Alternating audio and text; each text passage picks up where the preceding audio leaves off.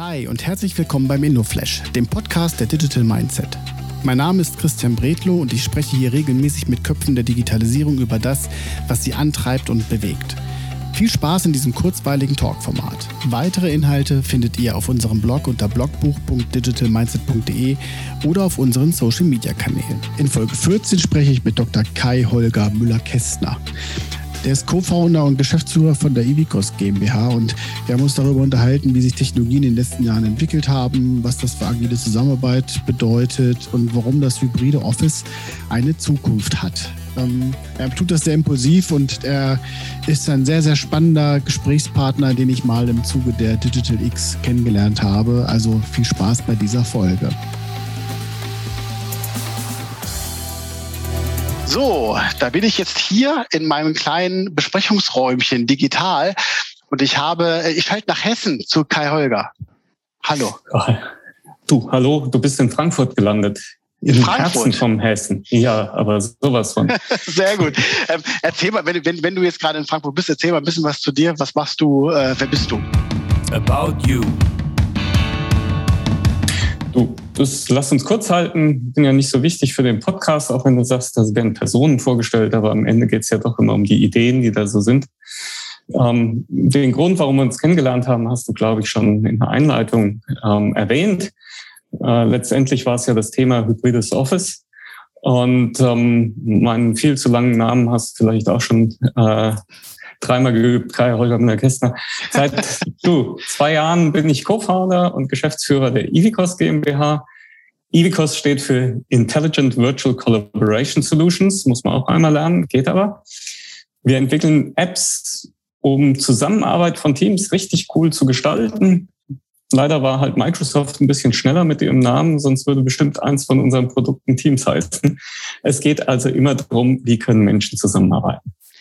Lass mich aber ganz kurz noch mal vorher fragen, wie du zu der Idee gekommen bist. Du hast ja jetzt die letzten zehn Jahre sicherlich nicht nur mit der Idee beschäftigt, sondern hast ja auch noch ein Leben vor Edikos gehabt. Was hast du so gemacht davor? Oh, du, wie das so ist, man kommt aus der Uni und überlegt, wie man sein Geld verdienen kann. Und die Idee war dann, ähm, ich mache mich selbstständig und gründe ein Unternehmen. Die Idee fanden ein paar ganz cool an der Uni, meine Frau weniger. Und da wir dann einen Sohn zu Hause hatten, bin ich bei einer großen ähm, ja, IT-Butze gelandet bei Computer Science Corporation. Heute heißen die, glaube ich, DXC. Insofern Großberatungshaus. Da habe ich erst mal acht Jahre gelernt und ähm, auch ziemlich schnell gelernt, wie man irgendwie in so einem Laden dann von einer Verantwortung zur anderen fällt und irgendwann festgestellt, großes amerikanisches Unternehmen aus Deutschland heraus kann man nicht so viel bewegen.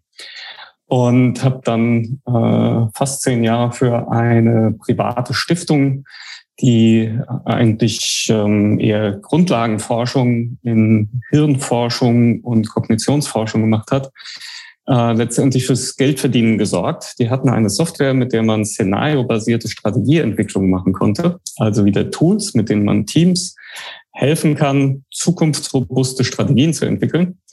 Und ähm, da habe ich gelernt, wie man einfach mit Teams und Software cool zusammenarbeiten kann. Und irgendwann kam aber der Wunsch auf, dass es da noch andere Tools und andere Möglichkeiten geben sollte. Und die Technik hat sich so toll weiterentwickelt. Da musste ich selber was machen. Und da bin ich dann selbstständig geworden. Dann lass uns, dann, dann lass uns mal ganz kurz über Passion sprechen, weil wenn man mit dir spricht, und wir haben, das ist ja nicht unser erstes Gespräch, das wir beide jetzt führen, da merkt man ja Herzblut und Passion durch und durch für das Thema. Was ist so deine Passion? Jetzt gar nicht mal an dem Produkt, sondern auch am Unternehmertum. Was zeichnet das aus? Passion.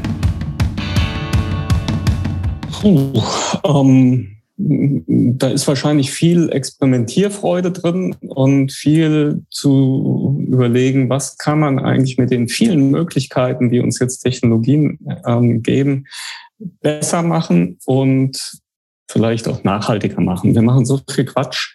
Wir denken so selten über die Zukunft nach, weil es so anstrengend ist.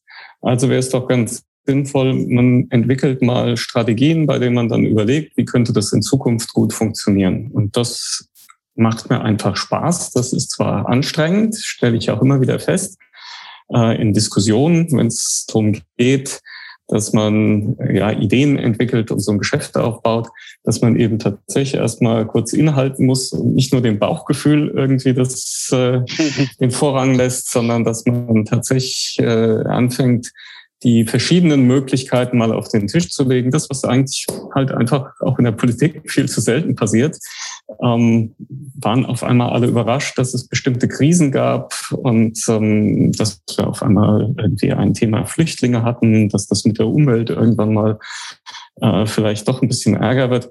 Das waren doch alles Dinge, die wissen wir seit vielen Jahrzehnten. Wir hätten es nur systematisch durchdenken müssen. Und ja, ich gebe ja zu, man kann das nicht vorausschauen, aber versuchen vorauszudenken und dann die passenden Wege rauszusuchen, das finde ich einfach spannend und das treibt mich wahrscheinlich dann immer so sehr.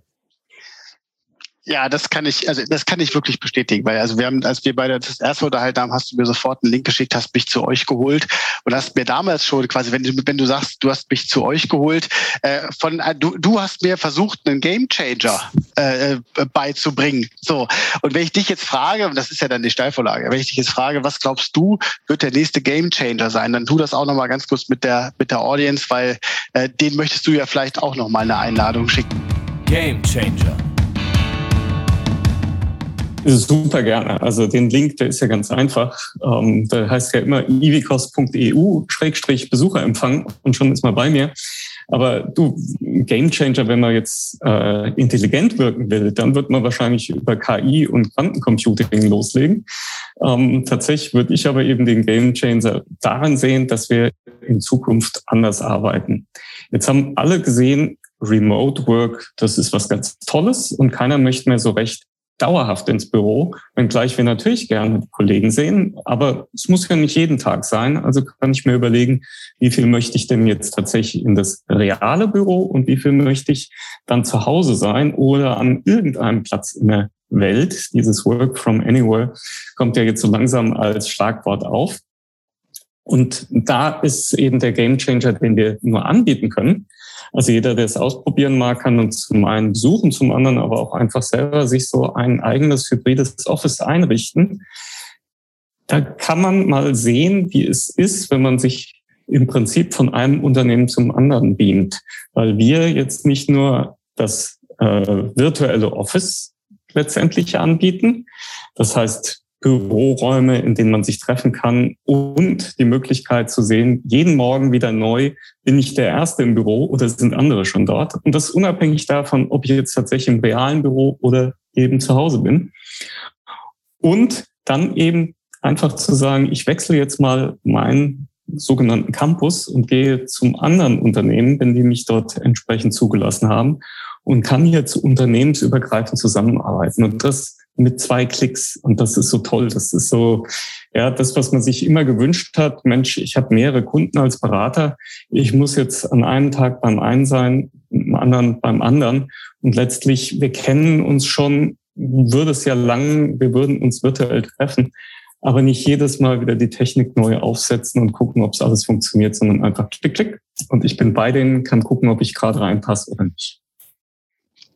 Jetzt hast du ja in dem, also ein Feature, das ich ja total cool gefunden habe, war ja dieser Gesprächsmitschnitt, dieses, dieses Dauer, dass man sehen konnte, wer wie viel in einem Gespräch miteinander spricht. Da bist du jetzt sicherlich führend, aber diese Sendung ist ja auch quasi für dich da. Ich möchte noch mal ganz kurz eine, also du bist ja, ihr seid ja selber euer bester Anwender, habe ich gelernt. Ja, also ihr habt ja auch gerade ein Teamtreffen gehabt. Also wo sitzen deine, deine Kollegen? Ja, das, danke für die Steilvorlage. Also tatsächlich, äh, wir haben Mitarbeiter, die von Madrid über Barcelona, äh, München, Hamburg, Berlin reichen. Wir hatten ein wirkliches tolles Talent in Berlin gefunden, den hätten wir gar nicht halten können wenn wir nicht so uns jeden Tag wieder im Office getroffen hätten, dass es keine Rolle spielt, ob er jetzt in Berlin sitzt oder jetzt wieder zurück nach Barcelona gezogen ist, einfach weil er sich das immer gewünscht hat, so flexibel zu sein. Aber der hat ein Know-how, das würden wir sonst in Deutschland oder vielleicht auch in Europa nur ganz schwer finden.